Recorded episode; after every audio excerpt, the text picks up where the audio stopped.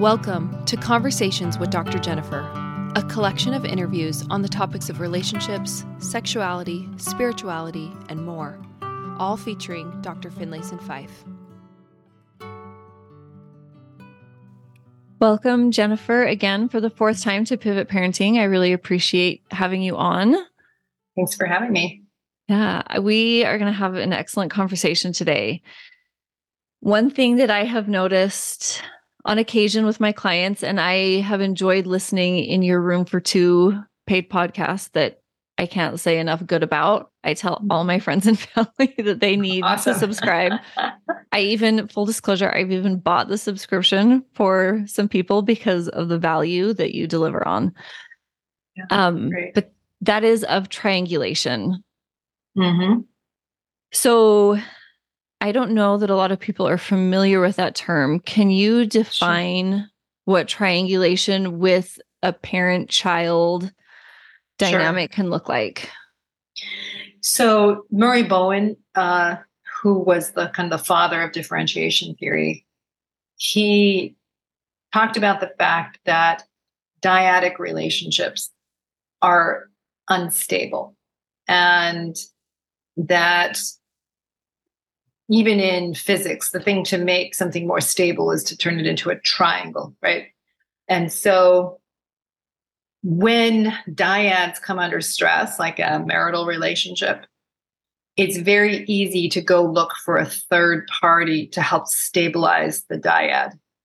And there's nothing wrong with triangles. There's nothing wrong, you know, even a version of a of a kind of healthy triangle would be uh, well, couples who go to a therapist that's involving a third party, but is not necessarily bad for the relationship.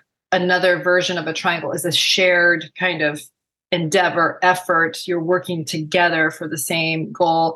That's a way of a, of a, a triangulation that increases the stability of the dyad.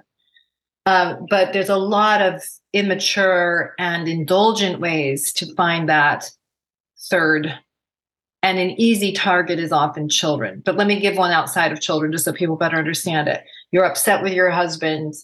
He's annoying you because he's doing this thing he always does. And rather than kind of metabolize, handle that stress, and stay in conversation, you go and you talk to your mm. friend about it. And then the two of you roll your eyes and say, man, men are so whatever. But and so you diffuse some of the anxiety out of the dyad into a kind of indulgent self justification that allows you to not look at your part in this frustrating dynamic in the dyad. And so, therefore, it sort of stabilizes the dyad because you kind of drained your frustration into your eye rolling friendship, your mutual, you know, contempt for your husbands or whatever. And, you know, so it does something to stabilize, but keeps it immature. And so, what often parents will do is they will use their children to to like have a, a sounding board or that's not even really that's too legitimizing as a kind of way to f- uh, channel some of your frustration about your marriage and your children end up picking it up handling it trying to solve it whatever it is but you're using them as sort of the stabilizing force but it's a it's a very easy thing to do as a parent but a very negative impact on kids. Yeah. So like one parent bad talking the other parent to the teen absolutely. 100% okay. Exactly. That's a form of, of triangulation.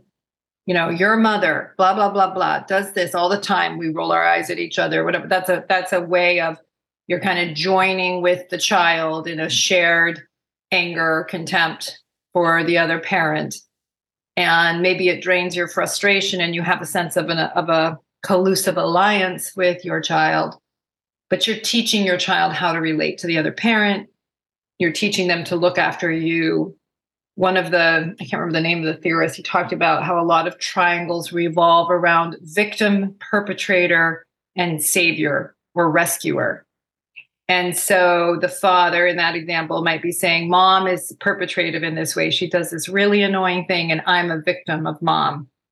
And then the child can be sort of inducted into a rescuer position. I have to help dad's feelings because mom can be so mean, that kind of thing. Yeah. So, another way, too, I recently heard this example of a child going in and deleting all of the porn that she had found from father so that mom yes. didn't see it. exactly. It. Precisely. So, the daughter would be in a rescuer position, mom is a victim, dad is a perp. And so, she's trying to protect mom from her pain by keeping information. So, she's taking on a heroic role or a strong role because mom is in the kind of supposed powerless position. There's a very typical triangle, and people can take different positions within that. Mm-hmm. Like maybe a parent mm-hmm. confiding in a teen when they don't feel their marital relationship is safe or it's not intact. Right. So, sorry, say that example again, though, that they can confide like i'm oh, confide. about exactly. this like something yes. that's emotionally like more adult Absolutely. exactly maybe their child isn't mentally capable of really dealing with. Like these are my That's fears, right. these are my concerns, these are my worries. Yes, absolutely. Yeah. And so they're kind of in looking to the child to help them, the adult, handle their life. And because the child wants so much for the parents to stay together, for the family to stay intact, and is actually being told, you know, you're strong, I'm weak, right? I'm in distress you know it's pulling that child into a rescuer position and exploiting that child's need for stability in the family. Yeah. What are some of the most common ways that you see parents being um triangulating with a child? Well it's it's really very often in the rescuer position. It's so much in my head right now. I'm trying to think about it from a different position. Give me a second here. So they want their child uh, to rescue. Yeah, exactly. They want their child to rescue. And this can even take, you know, take on a, you know, abuse is often a form of, you know, you can have, you can even triangulate by being sort of in using your anger and being enraged at your children. And then the other parent can be the rescuer. So let's say, you know, again, you can flip into different positions here. But one example that comes to mind is a mother who was always a victim in her mind. And so the father was the rescuer, and he would always be pushing the kids to be rescuers of the mother. But when the mother didn't get the control that she wanted, or getting her kids to do precisely what she wanted, or the husband, she would turn into a perpetrator.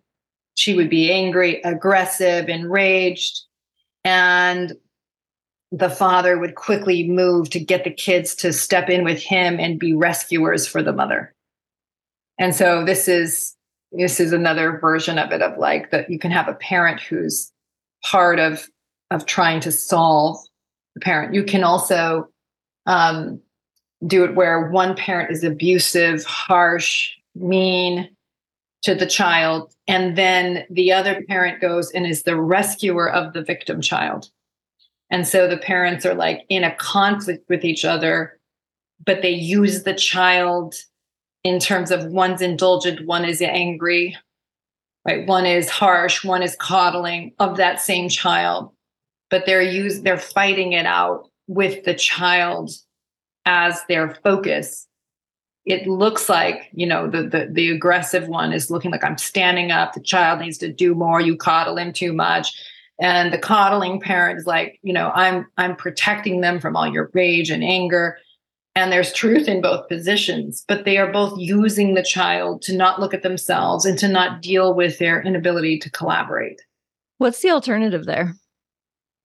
Well the alternative is to stop justifying See, see, what I would say is that one of the things Murray Bowen I think said very brilliantly is that is that anxiety is a part of our relationships. We are all on some level in a stance of anxiety, and our anxiety tends to go down when we're in connection with others. And so, if you're feeling really overwhelmed by your marriage and you indulge and you talk to your child about it, your feeling of aloneness, of fear, of uncertainty goes down and your child's may now go up, but there is a kind of diffusion of anxiety. the problem is it stabilizes immaturity. So while it is more stable than a dyad to triangulate, it stabilizes in an immature way. The way to not do that is you take more anxiety onto yourself. You take responsibility for what you're responsible for, even if you're really uncomfortable, and you deal with your life. For example, no one is a pure victim. Now, a child, a child can be, um, but what I mean by that is any adult can take responsibility for their life. And so while we're never responsible for the cruel things that someone does to us, we are able to author our lives as adults and make decisions.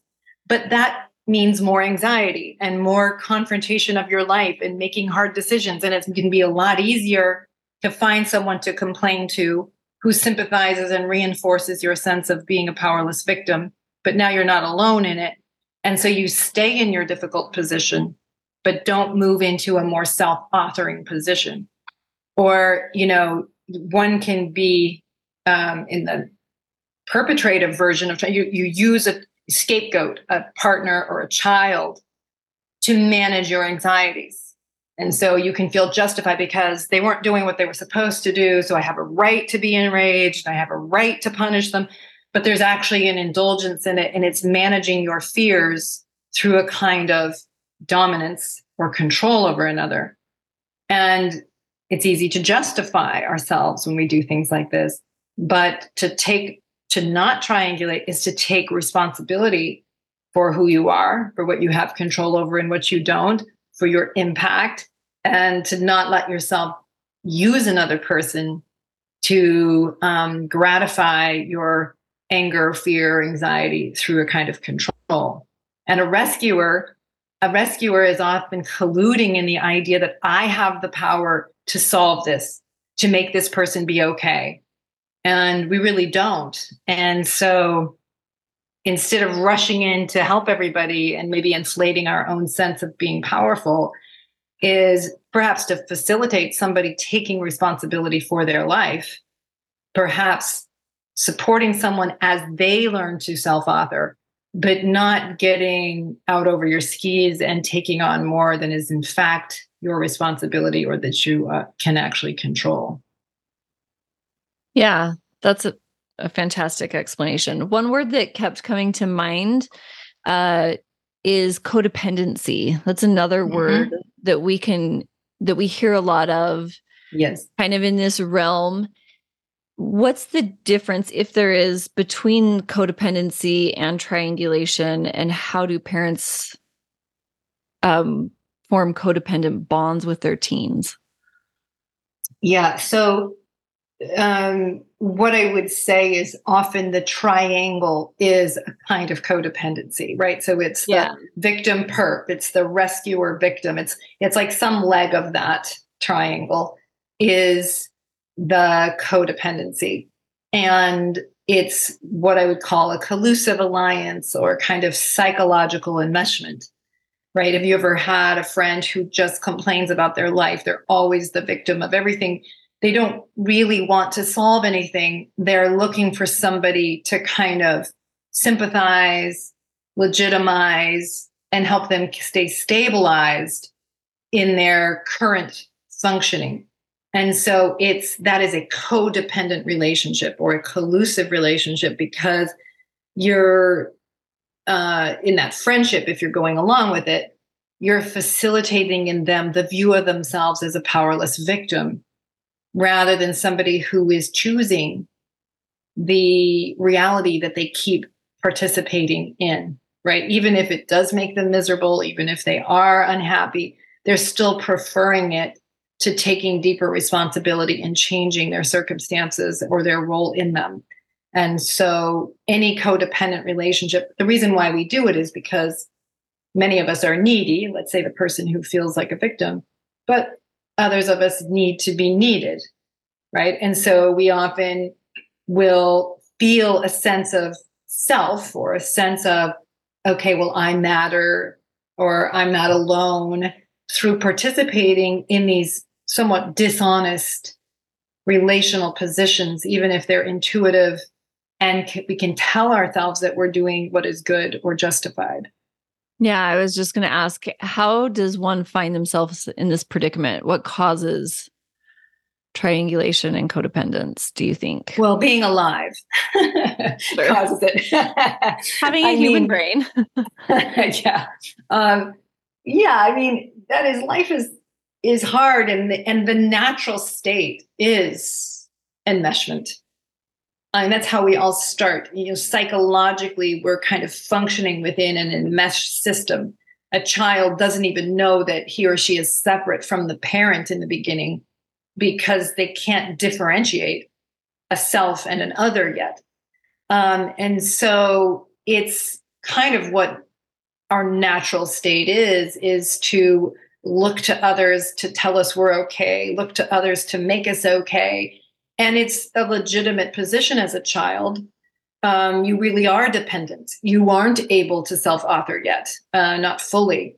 Um, it's just easy as we move into adulthood to not move into psychological adulthood and instead to do the indulgent thing. You know, um, if someone is upset with their boss and they have a problem at work, well, it will takes a lot of courage to step up and say, This is not working for me. And I'm not okay with the way that this project, you know, is getting handled because it means tolerating the invalidation of somebody you're supposed to please and the risk of uh, things going badly by standing up or needing to find another job. So, what many of us prefer to do is go complain about it to a partner or a friend and triangulate as a way of diffusing the anxiety, the frustration. We also get a hit of superiority because our friend is saying, poor you, poor you.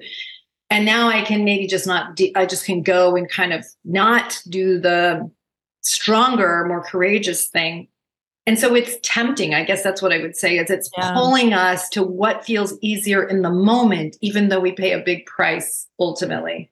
Yeah for sure. So how can one identify if this is happening with themselves in their home?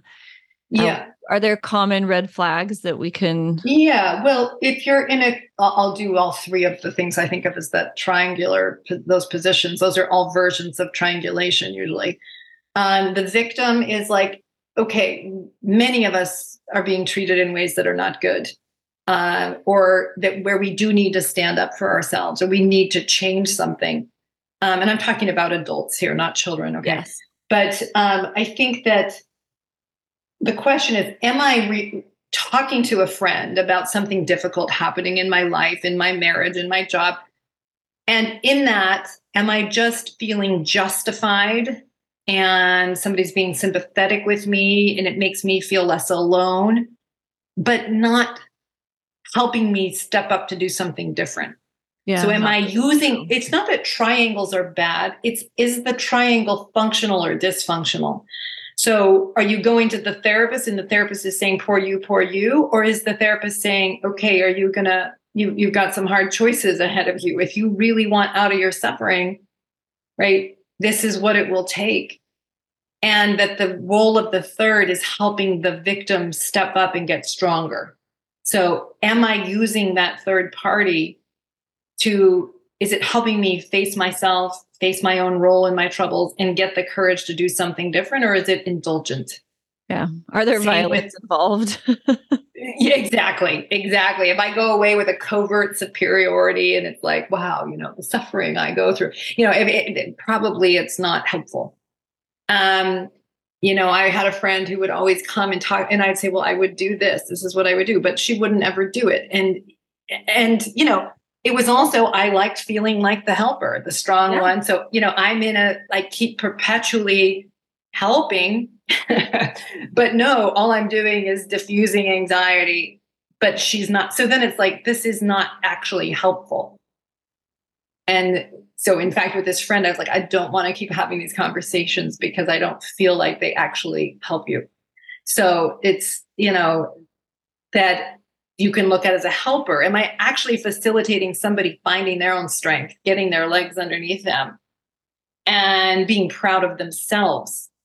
Or is this giving me a hit of, um, you know, power because I'm the strong one? I'm able to help. I'm able to, you know, um, I'm the I'm the wise one, right? That's often and so there's an indulgence in the triangulating, uh, the unhealthy triangle. If you're helping and it's actually helping somebody thrive, okay, well that's functional because you're fostering their actual independence from you, not their dependency on you. And you know, the perpetrative role, I think that one's probably the easiest to see is that we are being unfair, unkind, unboundary. We're reaching over and uh, basically trying to control others, judge others, be harsh. And basically, we're saying if you'd get it together, I'd be fine. I can't be happy unless you you do what makes me happy, right? But it's more from a kind of superior, harsh position. But it's also indulgent, even though the other person may well be doing things that are legitimately frustrating or legitimately under functioning the contempt and the anger and the control only reinforces that one up, one down dynamic. Yeah. So if we recognize our role or we, and we want to stop or we want to try to get the perpetrator to stop or our child to stop trying to help us because we realize that that's damaging to them, how does one go about that? Okay, so let me just, you know, if you feel like you have a child who's look, you know, taken on your anxieties and they're trying to solve them, then you want to look at what am I doing that, first of all, that they are picking up on my distress and stepping into that role. Um, because you may be giving off um, distress signals more than you realize and because kids are perceptive are are looking to solve. And maybe more important than whether or not your child can track that you're distressed it's whether or not they think that they're doing something actually gets received by you and validated by you. So um, let's say there's distress in your marriage and your child is anxious about it and is trying to you know, I guess, you know, your child could say, like, are you and dad going to be okay? Are you guys going to, I can tell you're upset. Or it, it's not that they shouldn't know it because they're going to know it, they're going to track it. The question is whether or not they feel like they've got to do something and it's getting received by you. And so you want to think, like, in what way am I receiving that? Now, you could say, listen, I do appreciate your desire to help us and I appreciate that it distresses you. And because I am committed to you as your mother and as your parents, we take seriously working this out because we we have a responsibility to you, not the other way around. So it's like reinforcing that that I, I promise we're doing what we can to um, live up to our responsibility to you and even though you can feel that there's some difficulty going on, we are getting the help and the support we need to solve this. So, talking about the elephant in the room. Yeah, at least you don't have to talk about what the problem is.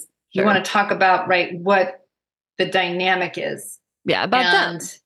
Yes, about if you see them picking it up, but you also mm-hmm. want to make sure you're not saying one thing while doing another. So you're also looking at are there ways that I'm um, you know, let's say you have a child that seems to treat your spouse like they're a victim of you. Okay, this is the other version of it.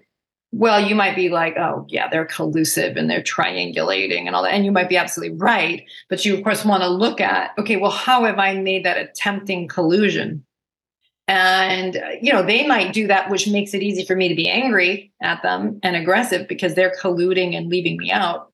But when I go in like that, I actually am reinforcing this victim um, savior dynamic. And so I have to confront my own aggression. Yeah. So you change your own behavior. That's how you break triangles. You take more, you take full responsibility for yourself and your role in and your responsibilities to those around you. That's how you break the collusive dynamic, the codependent one. In your practice, what has been the effect of this on the parents and on the child?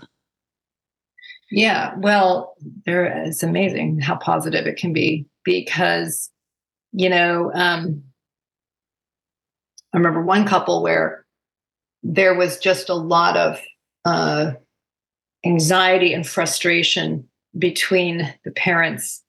And um, he was often in the more perpetrative role, and she was more in the victim role.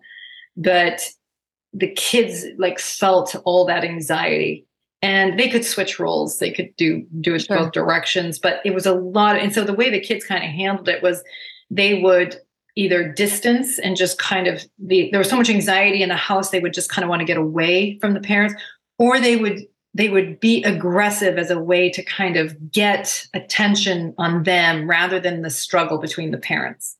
So they would vacillate in this particular dynamic. There wasn't really a rescuer. There was more like distance stay away or be more of a problem than the parental problem. So they came and started getting some help and started confronting themselves, started facing their dynamic, the ways that they would go into this. They would use the kids often in their struggle between each other, between indulgence and, and anger, meaning, you know, kind of coddling and anger. The wife seldom kind of holding the rules and the husband often, you know, being too aggressive. And so they started getting more aligned with each other in how they would handle situations with the kids and finding more middle ground. And they were really taking seriously their negative impact on their kids. This was a big focus of the work we were doing. So, as they started dealing with themselves, taking deeper responsibility for themselves, not just seeing themselves as the victim of the other, what started happening one, one day they were just wanted to come home from work and they just started hugging in the kitchen. This was very different for this couple. Uh-huh. But they just were hugging in the kitchen and there was just the kids were tracking there was more peace.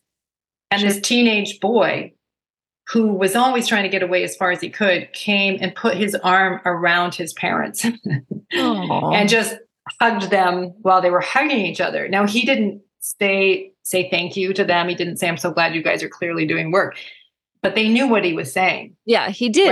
Right? he yeah. was saying that. He was saying, like, not only do I not need to get away, I'm like, I love you for loving each other better. I love you for taking more responsibility and for their lives to free up more.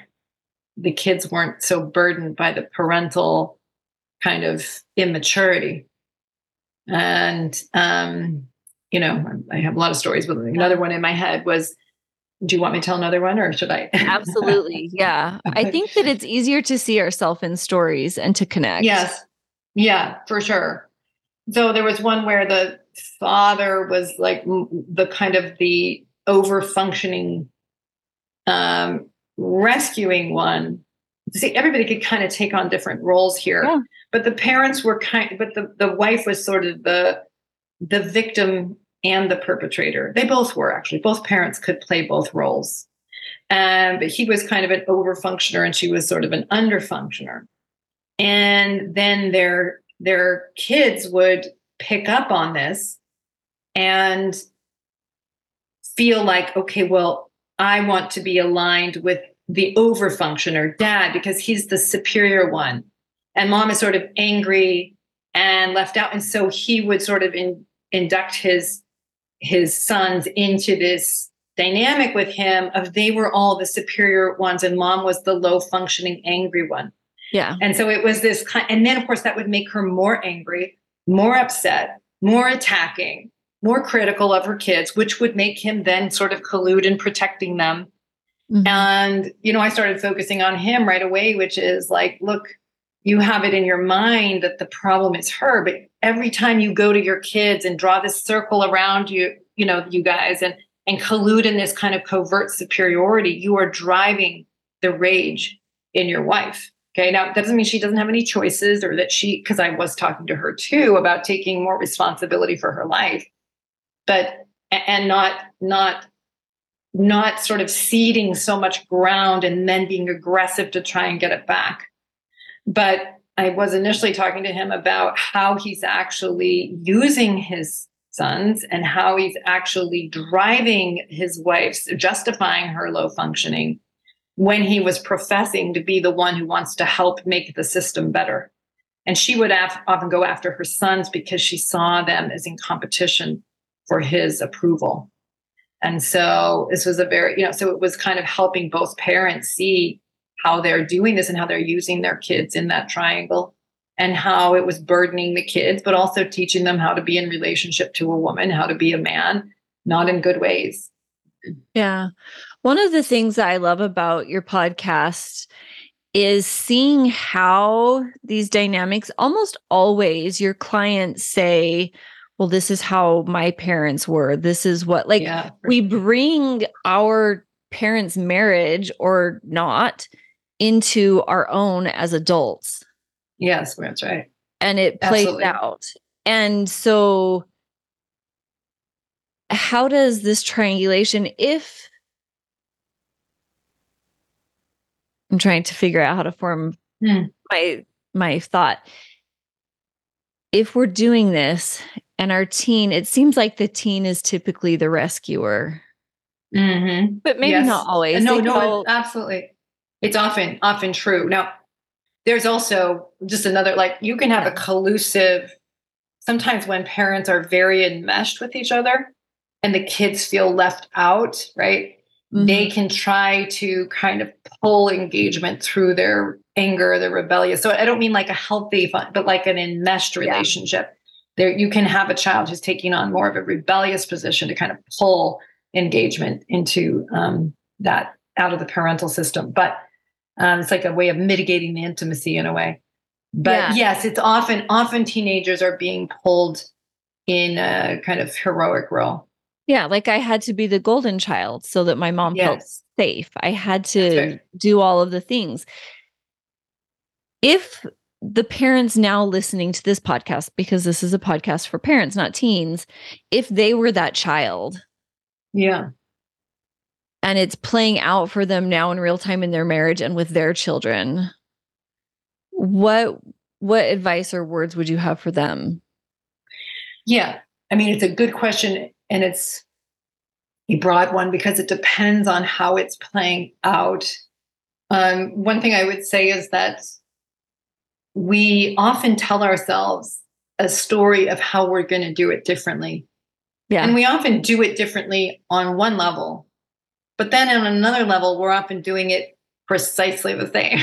it went from overt to covert. yes, exactly. Exactly. So we're just we've got it enough different. So in our mind, we're like, well, yeah, I'm not like that. Okay. But we're maybe we're just playing a different part of the triangle, or we're or we're doing it more covertly and it's not as explicit so we have to really watch ourselves. And it's not because we're bad people, it's that our minds have learned how to function at that level. And yet we we know what we don't want to do and so our minds are tricky because they know how to kind of sneak in at the level that again we don't like anxiety and so we do what we what diffuses our anxiety often. And often that's doing the familiar. Yeah. And so it's it, the way that we get out of it as human beings is we we allow our our problems to teach us rather than resenting our problems rather than resenting relational conflict we allow it to be an informant of where we're functioning. Jung said something like you know what we most need to know is hiding where we least want to look. It's often the places that if we actually see what's true what's real it's going to push us to grow and we're probably not going to like how that feels. But it's what we need to accommodate truth and perspective that we need to break out of our patterns. So, like going back to some of the couples, the examples I talked about, it's like, no, you've got in your mind, you're the heroic, good parent. You know, this was somebody who'd grown up trying, to, who had indulgent parents. And so he was telling himself, I am not indulgent like my parents were. I'm the good guy. But it was indulgent because he's he's inducting his children into a role with him that is in fact indulgent while telling himself he's rescuing them from his indulgent wife indulgent in her anger yeah. and so he just couldn't see it but once he saw it then he's like no like i cannot abide that i cannot excuse it in myself and that's when it started to change was when he could actually see okay i'm actually pulling something off here that i don't respect and that is bad for my kids. And so uh, that's what that's what pushed his evolution. That's awesome. All right. As a sex therapist, how does this play out in the bedroom? How does this mm. affect both the parents' sexual experience and then if it has any effect on their child that they're triangulating with? Mm. Okay. Well, it's again, these are again another really broad important question. and broad. Because it just depends on there's so many many ways that this could yeah. play out. But you know um there's dark versions of this. I mean i don't know how dark we go here but it's like you know uh you know sexual abuse or even emotional enmeshment can be a form of abuse right? That is a kind of triangulation. I'm, I'm justifying my indulgence know, I had a client whose father would talk to the daughter all the time about how frustrated he was sexually and how unhappy he was in the sexual relationship, but she was never there for him. And nothing ever happened physically with the father and the daughter, but she felt like she had to kind of manage and be a solace for her father in his loneliness and his frustration. And and when she actually got engaged to get married, the father started vomiting violently, like in his response, because he was so psychologically enmeshed and she was trying to break the enmeshment and move her life forward. But, mm-hmm. you know, that, of course, had a tremendous impact. Like she felt constantly like she had to manage every need and wish that her husband had. The now the adult, the child that now was an adult, because she was so afraid if my husband is unhappy, he's going to turn to our daughter. He's going to turn outside. And so I have to produce everything to keep him so, happy with me. Yeah. So caretaking mm-hmm. sex, which is always super hot. Oh, uh, oh 100%. exactly. And there was no room for her freedom or her, yeah. her pleasure. She just had to keep it like what he wanted. And I don't even think this husband wanted any of that. It was yeah. just how she was thinking about what was going to keep her safe and secure. So there's caretaking. There can be, you know, just there's so much resentment if you have it like, you know, you're the you're the bad one, I'm the good one. Um, then I don't need to have a sexual relationship with you because I'm a victim of your bad behavior. And so it's kind of like I can have my resentment my anger just erode the foundation of any attraction or desire. And it can be justified through kind of staying focused on how I'm a victim of you, terrible partner, rather than how I'm also a perpetrator in this marriage or how I also do things that undermine your happiness. See, because people will polarize into these positions, but the fact is, we can, we're complex and we do lots of um, difficult, immature things. And it's easy to just get fixated on our self justification. And that drives resentment, it drives division, and it certainly undermines intimate sex, wholehearted, open hearted sex.